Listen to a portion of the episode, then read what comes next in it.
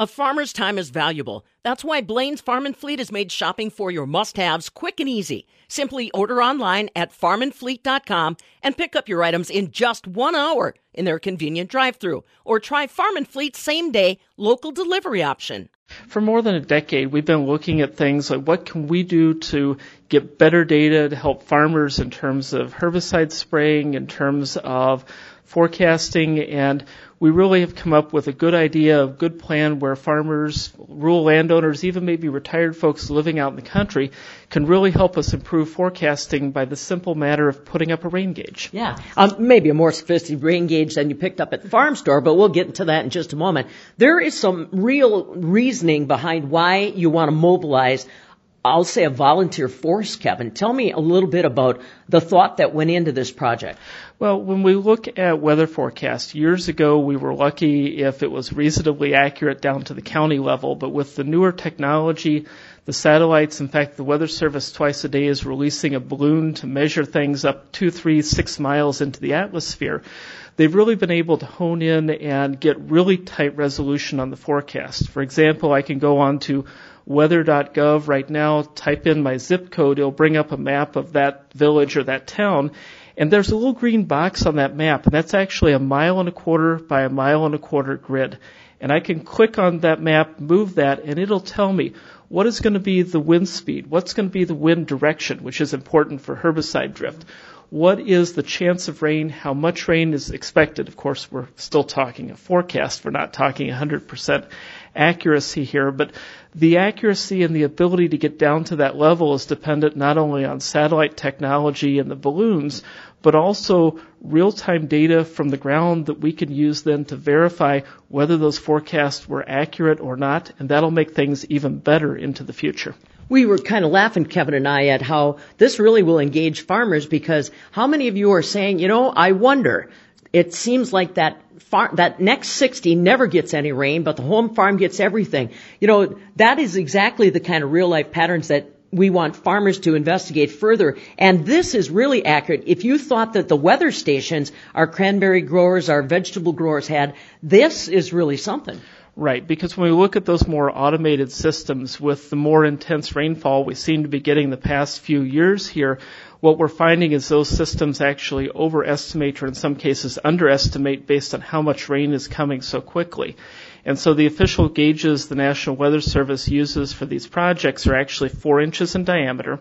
They're plastic, but they're really designed to be able to measure rain no matter how fast it comes. I mean, we've all had these storms where we get three, four inches in an hour sometimes.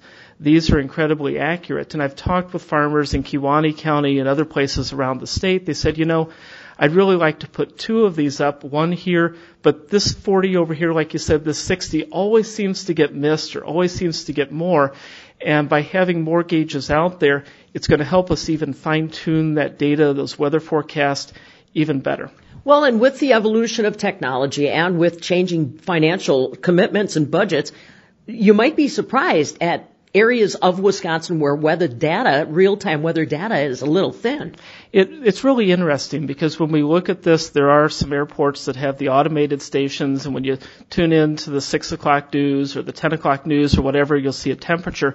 Those are coming from those automated stations, usually at airports and places like that. But having more data, more density is really going to help. I mean, we all know, like we just said, rainfall, sometimes you get some here, you don't get it here. For example, the past couple of weeks, just looking, and of course I tend to look here in northeast Wisconsin, we've only had one or two reports out of the past three weeks from somebody in Kewaunee County. And so having people to fill in those holes, whether it's one person in a township or whether it's two fields two miles apart, everything is going to help us make these forecasts better. And particularly as we look at the challenges we've had with weather that seem to be getting more, and we can talk more about that here. Having that accurate data from one of these accurate gauges is really, really helpful. Well, now, how are we going to mobilize these forces, Kevin? Because I can, I can see a lot of people nodding their head that, yeah, I'd kind of like to know a four by four inch rain gauge that's plastic uh, doesn't seem like much. Now, what's, what's my commitment? Tell me what I'm getting into if I want to venture towards this project. So really what we're looking at is individuals purchasing one of the official gauges and you can buy official ones and near official ones and obviously we want the official ones. They're running about 36 to $40 right now putting them up in a spot that's a little bit of a distance away from a building or a tree where the wind blown is not going to shift things around a little bit. And then after a rainfall going out there and they like everybody doing it early in the morning, like seven o'clock or so, looking at it and then going online or reporting, you know, I had four tenths of an inch in the gauge this morning. Yeah. It's yeah. very simple and you know, if I'm busy harvesting corn and I don't get to it for two or three days, it's not that big of a deal. You can report a summary, but we get that people are busy and you're not going to be able to report every single time it rains, but the more often, the more accuracy, the better. Where do I find information on how to get involved? Well, you can uh, just Google what's called CoCoRaHS, which actually stands for, and I'm not a big acronym fan, but the Community Collaborative Rain, Hail, and Snow Network, which C O C O R A H S. Um, there's lots of information out there. You can also give me a call, and I'll give my phone number here in a second if folks want to grab a pencil or maybe uh, pull up a thing so they can send a text message to themselves. And that's 920 391 4652. 920 391 4652. And our goal really, we've got about 500 people that are reporting on an occasional basis around the state right now. Our goal is to add at least 100 more during the month of March.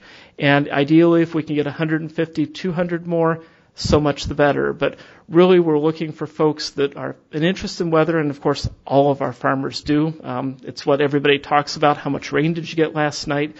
But being able to share that data is going to improve weather forecasts, but also things like flood forecasting as well, because the National Weather Service uses radar estimates to say here's how much it rained in this area and to be able to ground truth that with data that's provided by our agricultural community or others is going to make flood forecasting more accurate as well. And that's why the National Weather Service really would like to engage with agriculture. You're in rural areas, you're in wide open spaces that are otherwise not monitored.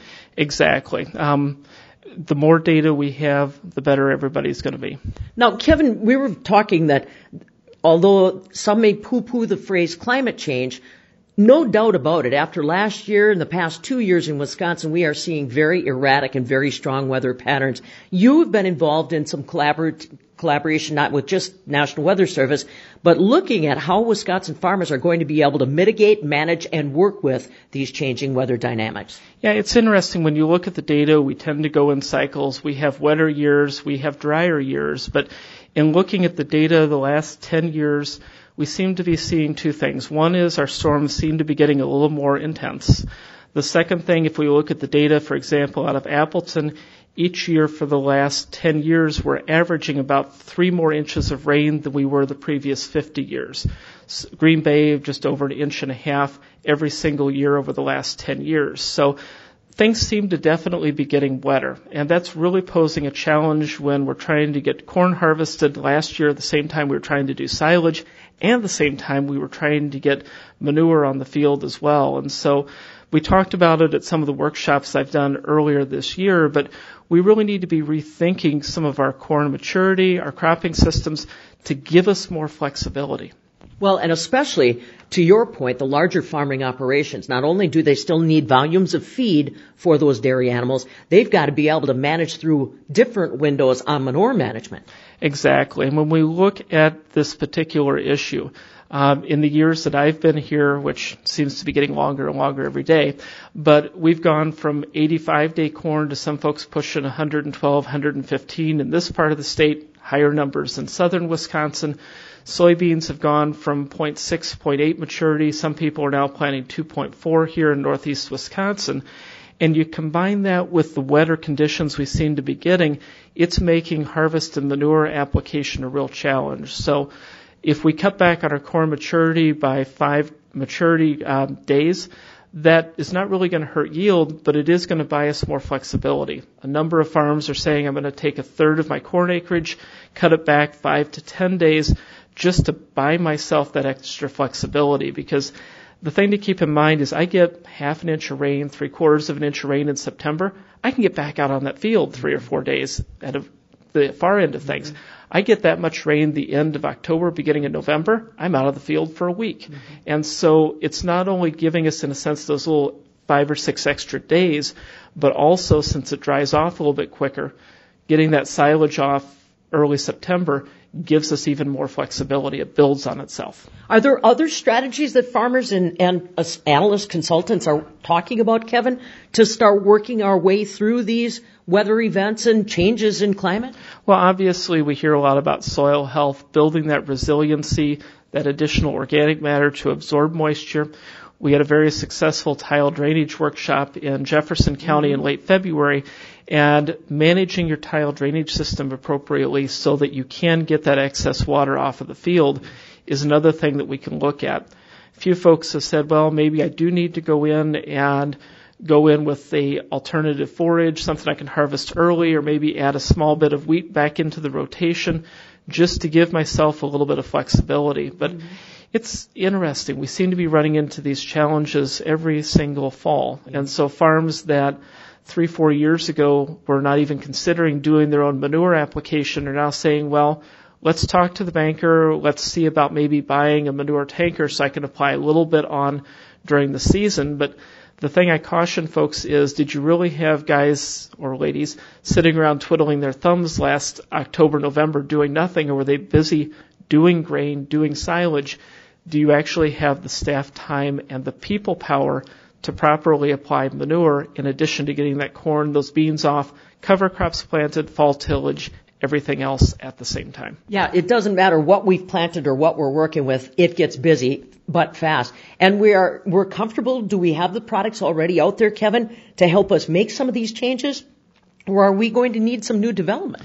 Well, it's interesting because we switched to the longer maturity hybrids, both corn and soybeans, because they had better standability, better disease resistance, but over time the genetics on the earlier season varieties have gotten a whole lot better than used to be. And so in talking with agronomists and crop consultants across the state, there's been a real shift over the last couple of years from, yeah, we really don't want to do that to now if we pick the right hybrids, the genetics are going to be there to support what we want to do. And what about the rotations?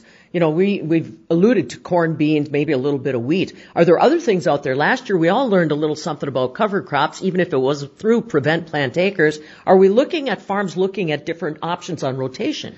We are, but then you got to look at how am I feeding the animals? What is my market for these particular yeah. crops? I think mm-hmm. a number of our hemp producers found out the hard way that you need to have a market for whatever you're going to be growing. And so as you're sitting here thinking about what you want to grow, the crops you might switch in, make sure it's a good fit with your feeding system if you're livestock. It's a good fit with your marketing strategy if you're cash grain. Well, you better have a plan before you do anything, especially given the financial constraints most of us are dealing with. So people like you, is, are there bodies out there that have already come together meeting on these topics, Kevin? Are we far enough along to say that there's a, a research base or is it all still evolving? So I think the research base is definitely there. It's a matter of really sitting down one on one with your agronomist, with your crop consultant, and coming up with a plan that's really going to work. They're the ones that are going to know some of the options that are out there. Talk to your neighbors, find out what they're doing, mm-hmm. but make sure that you've got a plan, like you said, that it's going to work.